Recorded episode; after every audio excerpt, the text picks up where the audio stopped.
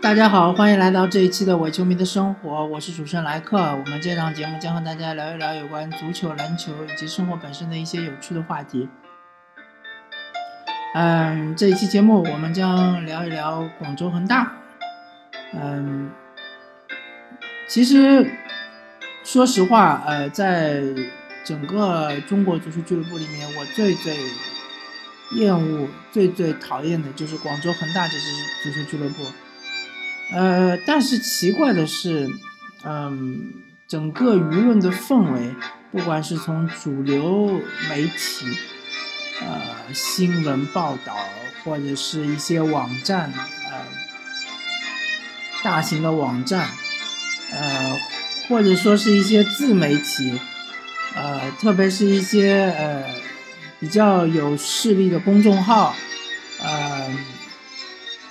比较那个粉丝众多的一些微博，呃，这些账号都很少很少能够看到广州恒大的一些负面消息，这就是非常的奇怪。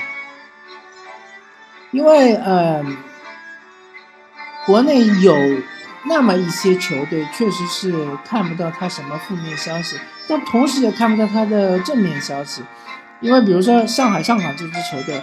他本身就是一个比较低调的球队，他本身他就嗯随队记者就很少，而且他也呃不喜欢呃经常的开一些发布会啊，或者不喜欢传达一下这个呃俱乐部的精神啊，呃同时他和球球迷之间的互动也非常的少，所以说他本身就没什么新闻。那广州恒大不是这样的，广州恒大它的新闻很多，但大多数都是正面报道或者是中性报道，但是负面报道极少。那我就在想这个问题，我觉得这个你负面报道少，一方面就是说有可能媒体被你收买了，对吧？特别是那些呃呃主流媒体我就不说了嘛，公众号有可能是那些大 V。啊，都已经全部搞定，全部收买。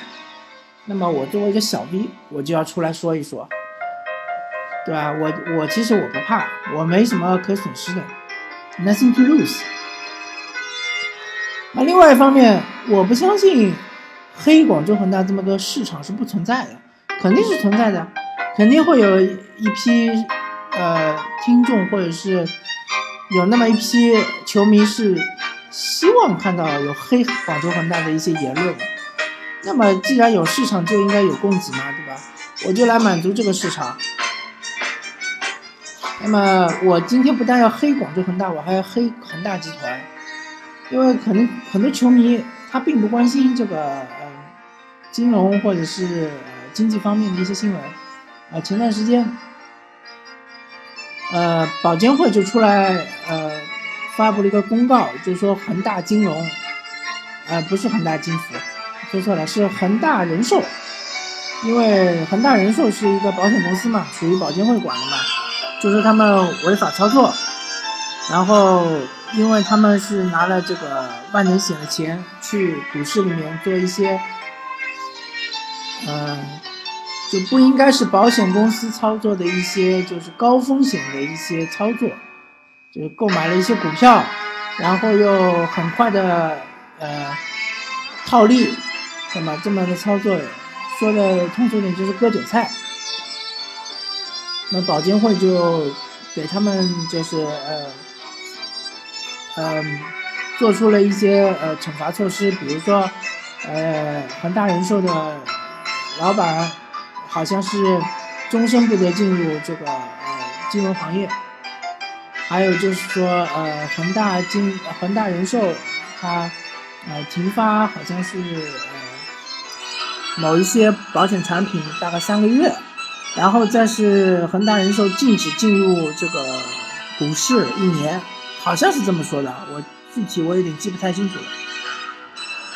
反正他的意思就是说，恒大人寿它的操作是不规范的。甚至可以说的严重点，就是违法的。那么这个东西就和整个恒大集团的这个呃，它的操作方式是非常相像的。包括呃广州恒大足球俱乐部。那么恒大集团它之所以能够呃发展的这么快，其实是和广州恒大足球俱乐部是密不可分的。因为广州恒大俱乐部足球俱乐部，它当时接手了广广药，呃，广药俱乐部之后呢，他先是在中甲踢，然后拿了冠军之后呢，就升到中超，中超之后呢，连夺六个冠军，同时还连夺了两个亚冠冠军。经过呃这么一个就是等于是不断的曝光之后呢，就把呃恒大这个嗯。品牌就打响了嘛，无形资产就呃提升了很多，然后呢，嗯，整个全中国可以说没有一个人不知道有恒大这么一个公司。也许你并不知道恒大究竟是做什么的，那么大多数人可能认为恒大还是做房地产，但其实不然，恒大集团其实它有很多业务，房地产啊、快消品啊，还有这个什么金融衍生品啊，对吧？还有就是保险啊，呃，他反正就是野蛮扩张嘛，他就是疯狂的扩张，恒大的野心很大，他就希望赚进中国老百姓的钱。那么我们回到足球来说，恒大足球俱乐部其实就是他的一块招牌，就是他的金字招牌，就是。就是让老百姓知道，你看我恒大足球俱乐部这么有实力，这么有钱，我怎么可能？比如说你买了恒大呃金服的产品，理财产品，他就他恒大足球俱乐部就是为他背书嘛，他就说你看我恒大足球俱乐部这么有钱，这么有实力，我怎么可能卷卷款携逃呢？携款潜逃呢，对吧？我怎么可能骗你钱呢？是不可能的。然后我说的多少的收益，就一定会达到多少的收益，对吧？只会多不会少。其实，许家印做足球，并不像他说的那样，是为了什么中国足球的提高，是为了什么呃广州球迷啊，而全中国球迷做足球。他做足球就是很简单，他是一个商人，他就为了赚钱嘛。他就为了把这个足球这个品牌打起来之后，然后。呃，通过这个战略来打响他整个这个集团的品牌嘛，对吧？很简单。那么，其实恒大足球俱乐部是，呃，他说的很多官方说的很多话，都在我眼里，在我看来都是非常的虚伪，都非常的做作。什么号称他以前说什么，我们是代表中国足球去打亚冠比赛，什么？他号称什么？中国足球俱乐部应该是互相扶持，在亚冠比赛中大家一起打出好成绩。这种话都是骗汤话，都是非常的恶心。在我看来，你恒大就是代表你恒大去打亚冠了，对吧？你拿到了荣誉，你拿到了亚冠冠军，就是你恒大的亚冠冠军，跟我国安、鲁能、申花、延边、河南。河北有什么关系？有一毛钱关系吗？没有，跟我中国足球男子足球俱乐嗯，中国男子足球国家队有一毛钱关系吗？也没有，有任何关系吗？没有。不过因为你恒大足球俱，恒大啊，在亚冠踢得好了，我中国男子足球队的世界排名会提高吗？不会。我会在这个世界杯外围赛里面加分吗？也不会。所以它是一种绑架行为，它是一种混淆视听的行为，它是要，嗯，煽动一些民族主义的那种情绪。就说我广州恒大不是代表我广州恒大啊，我是代表整个中国人啊，我是代表千千万万个中国人，我们站起来了。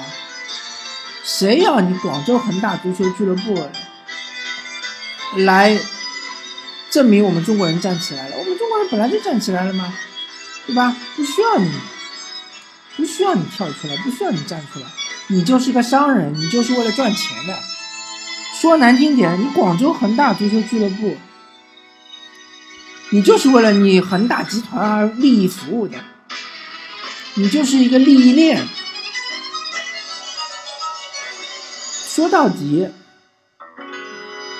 其实你广州恒大足球俱乐部，真正的球迷应该是在你广州的那些球迷，对吧？在当地的那些球迷，这才是你真正的宝贵的财富，他们才是死忠球迷，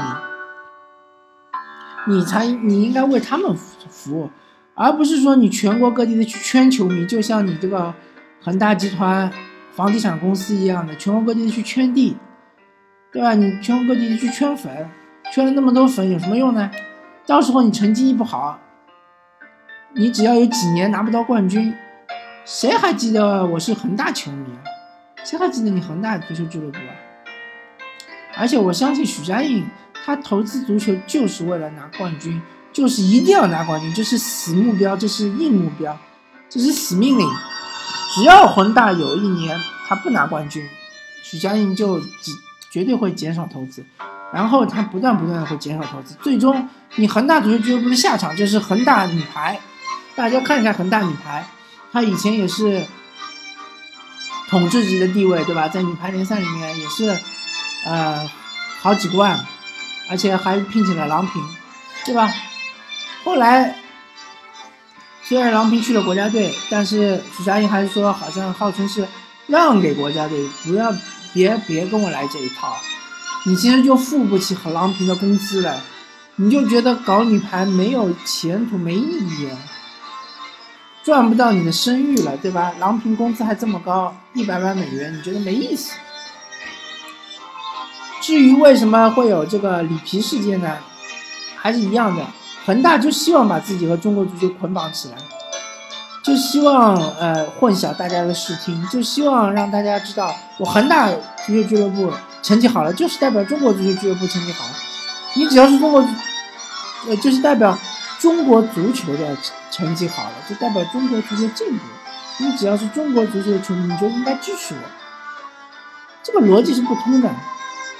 我就是不喜欢你，我就是讨厌你，我就是恶心你这支俱乐部。别跟我来这套。我。就是支持我们自己家乡的球队，对吧？我如果是山东人，我就支持鲁能队；我是北京人，我就支持国安队；对吧？我是河南人，我就支持建业队。那我凭什么要支持你恒大？你恒大是老几啊？而且你拿的那六个冠军，前四个冠军是非常水、非常水的，是十足的水分，因为那前四年。我们都知道，足球的翻打扫黑，根本没有人愿意来玩足球了。你看混迹足坛的都是什么人？都是朱俊这种人，是什么骗安内尔卡过来，然后踢着踢着主教练没了，还让安内尔卡去当主教练，然后还把德罗巴骗过来，骗过来之后，又踢了几场之后钱付不出来了，就这种混混在中国足球混。在中超联赛里面混，这其他俱乐部他能有大的投入吗？对吧？他能跟你好好玩吗？所以就造成造成了恒大一家独大，而且大家也不稀罕不在乎，无所谓，你拿冠军你拿冠军好了。你再比比大连万达那时候，对吧？大连万达能够拿八个冠军，是那么容易的吗？申花队一直都在下面紧紧的盯着你，对吧？还有北京国安。还有山东鲁能，